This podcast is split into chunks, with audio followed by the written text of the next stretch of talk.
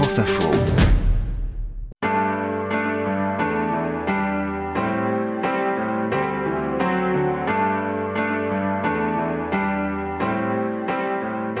Je suis Bertrand Dicale, voici Derrière nos voix, un podcast France Info.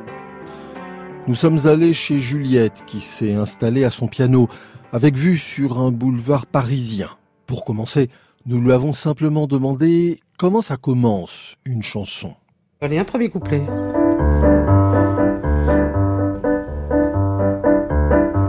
Ça peut commencer par une idée, ça peut commencer par un mot, ça peut commencer par une, une bêtise même des fois, une, un petit truc où on se dit tiens, euh, ça ferait une chanson ça. Euh, après, j'aime pas parler des choses qui n'existent pas encore, mais là, je suis sur un coup.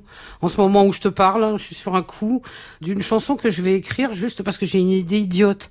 Mais c'est une phrase idiote. Et ça va sans doute donner une chanson. Voilà, donc une chanson, ça commence comme ça. Ça commence par un mot, ça commence par une petite phrase, ça commence par une idée, un petit, un petit verre d'oreille, des fois, un petit truc qui traîne. Ça m'est arrivé d'avoir euh, l'idée d'écrire une chanson parce que le mot euh, me plaît. Euh, ce que j'ai fait avec procrastination, par exemple, c'est juste parce que je me suis dit c'est un mot qui est assez laid au niveau du son. Et en même temps, ce qu'il désigne est tellement universel que je me suis dit ça forcément, il va falloir faire une chanson qui s'appelle procrastination. Et du coup, j'ai fait une chanson qui s'appelle Procrastination, juste parce que le mot était un peu rare, entre guillemets, parce que il a été très employé depuis. Voilà, ça peut être ça, ça peut être une trouvaille dans un dictionnaire, ça peut être trois notes de musique, ça peut être plein de choses. Enfin, procrastination, c'est entre les pros et les crasses, c'est pas terrible. Ça va dépendre comment on l'utilise. Je suis pas sûr que ça soit, euh, ça soit facile à utiliser, mais le sentiment lui-même est marrant, quoi, de se dire qu'on fait une chanson avec un mot aussi particulier. Il y en a d'autres, hein, des mots comme ça avec lesquels on peut faire des, on peut faire des chansons, mais euh, celui-là était intéressant parce qu'il permettait d'avoir un, une progression dans la chanson. Le fait de reporter au lendemain ce qu'on peut faire le jour même, ça peut concerner tellement de choses dans la vie. Là, je l'ai serré sur l'écriture, en fait. C'est-à-dire, c'est l'écriture d'une lettre d'amour, puis l'écriture d'une chanson, puis l'écriture du testament. Donc, on a couvert toute la vie comme ça et euh, en se disant toujours, on verra demain, quoi. L'idée de la musique va découler de l'idée de la chanson ou va découler de la forme que prend le texte ou les deux en même temps? Là, c'est assez marrant parce que j'ai dû écrire à la fois un peu le texte et un peu la musique à peu près en même temps parce que ça m'arrive souvent ça d'avancer les deux en même temps, mais je me suis dit qu'il était absolument urgent et important dans cette chanson d'avoir une mélodie très simple, quelque chose au piano qui ne déborde pas de ça, quoi, par exemple. On peut pas faire plus simple, hein, au piano, c'est bon. Et voilà. Et on va rester là-dessus tout au long parce que je vais pas aller me casser la tête à chercher autre chose. Parce que pour chercher autre chose, on verra demain. Donc l'idée, c'est de se dire, voilà, je vais rester là-dessus. Et puis avec une harmonisation très simple pour pas avoir des trucs qui sonnent, pas possible. Donc on en... Voilà. Et on va rester là-dessus tout du long. Une espèce de trois temps paisible. J'ai encore le temps pour écrire ma lettre, je m'y mets bientôt, dès ce soir peut-être. Une lettre d'amour, c'est très important, c'est toujours du cœur dont la vie dépend. Puis après on met un refrain, c'est le refrain qui donne le, la procrastination. J'attendrai donc demain, qu'aujourd'hui soit hier. C'est le meilleur moyen d'exaucer mes prières, de jouer les devins et de passer l'hiver. Cette désinvolture, c'est ma consolation. Mes lendemains qui durent, mes vœux sans condition. J'avoue que me rassure la procrastination. J'avoue que me rassure la procrastination. Voilà, ça c'est le refrain. On a l'impression que ça arrive quand même souvent que vous fassiez des chansons sur des sujets qui ne sont pas des chansons. Ah ouais, ça m'arrive souvent, oui. C'est assez excitant, en fait, en réalité. Évidemment, on retrouve toujours les thématiques habituelles. Même la chanson procrastination, ça commence par « j'ai encore le temps pour écrire ma lettre euh, ». Voilà, c'est toujours du cœur dont la vie dépend. Enfin voilà, on est dans les histoires d'amour, euh, évidemment. Mais le sujet, c'est pas ça. Le sujet, c'est la procrastination.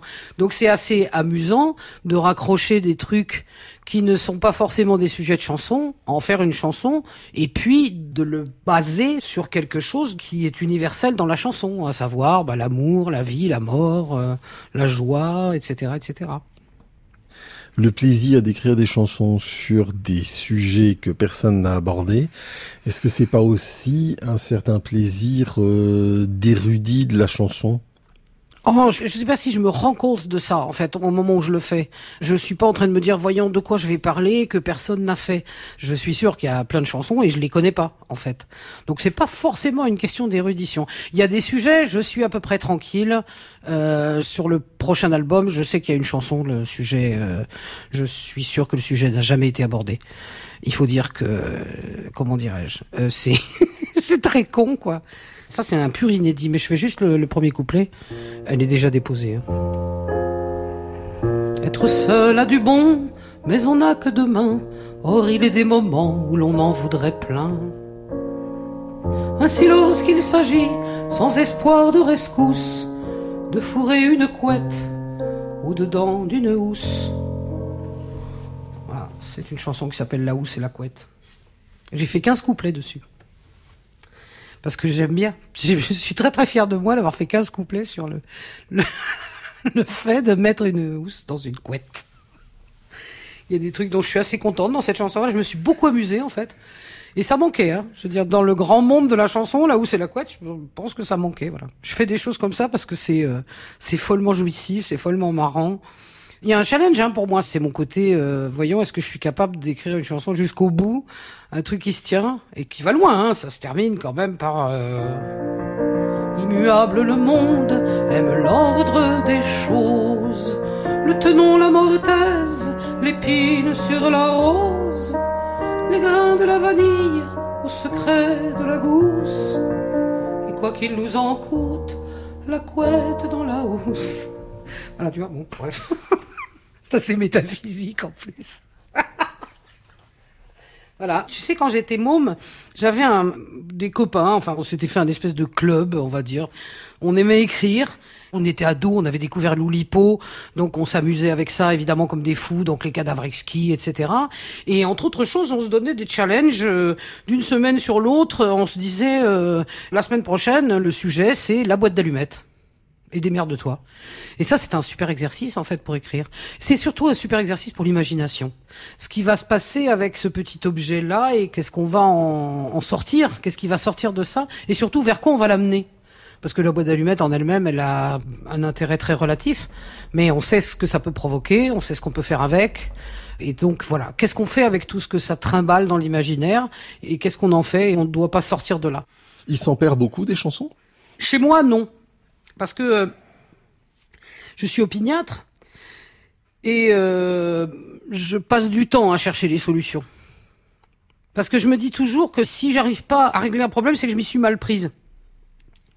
C'est pour ça que j'écris toujours avec papier et crayon, et crayon à papier en plus. Et je ne gomme pas, je n'efface rien, je barre. Parce que je peux lire en dessous ce que j'ai rayé. C'est important. Parce que parfois, ça doit revenir. Ça doit être là, mais pas là. Et ça va revenir au bon moment. Voilà. J'ai pas d'exemple, là, comme ça, tout de suite, là, maintenant, de vers ou de formules où c'était exactement ce qu'il fallait mettre, mais pas là. Il fallait le mettre plus tard. Et le moment où ça arrive plus tard, à ce moment-là, c'est le bon moment. Donc, il faut pas les perdre, il faut pas les effacer. Donc, les chansons mettent parfois du temps à s'écrire. Les chansons peuvent mettre parfois du temps à s'écrire, comme parfois pas du tout. C'est-à-dire que il y a un moment où ça se déclenche. C'est-à-dire qu'il y a, en règle générale, c'est un petit peu comme si euh, ce qui était le plus long, c'est la collecte de matériaux, quoi. Mais une fois que les trucs s'agencent, construire un mur, c'est vite fait. Pour moi, par exemple, les rimes, c'est super important parce que c'est ce qui rythme aussi euh, une chanson. C'est ce qui fait qu'on a aussi une idée du rythme de la de la phrase musicale, et cetera. Et donc, j'adore quand les rimes sont compliquées. Même quand tu ouvres les dictionnaires de rimes, tu t'aperçois qu'il y en a quatre et demi. Tu dis, qu'est-ce que je vais faire avec ça, quoi. C'est tu ronfles, par exemple. Le mot tu ronfles, il n'y a pas beaucoup de mots qui riment en onfle. Il y a des gonfles, regonfles, gonfles, euh, et puis ronfles, et puis c'est tout, à peu près. Et donc, je les ai utilisés tous les quatre. Et j'ai fait quatre couplets, je pouvais pas en faire plus, parce qu'il n'y avait pas assez de rimes, quoi. Ça fait partie des trucs qui sont super marrants, de se dire comment je vais faire en sorte que cette rime, elle arrive quand même, parce qu'il la faut, et qu'en même temps, elle soit pas utilisée comme un, dans le même sens, quoi. Ça limite un peu le, le, le champ lexical autour. Donc il y a des ballons qu'on regonfle, hein. Et puis il y a des cornemuses qui se dégonflent, et puis la, la rivale, qui j'espère qu'elle te gonfle, qu'elle ronfle. Premier couplet. Un léger bruit m'éveille, tandis que le sommeil me fuit sans un remords. Tu dors. C'est un demi-soupir qui manque comme il respire, rien qu'un souffle incertain, lointain. Comme un marin perdu, sans t'engonder les nues, devine le présage d'orage. J'entends grincer les voiles, les gréements et la toile, qu'une bourrasque gonfle, tu ronfles. Dans cet épisode, outre les titres chantés pour nous par Juliette, nous avons écouté des extraits des versions discographiques de Procrastination par Juliette deux mille dix-sept, Tu ronfles par Juliette deux mille huit. La réalisation était de Félicie Faugère, c'était Derrière nos voix avec Bertrand Dicale, une coproduction France Info avec Sony Music Publishing.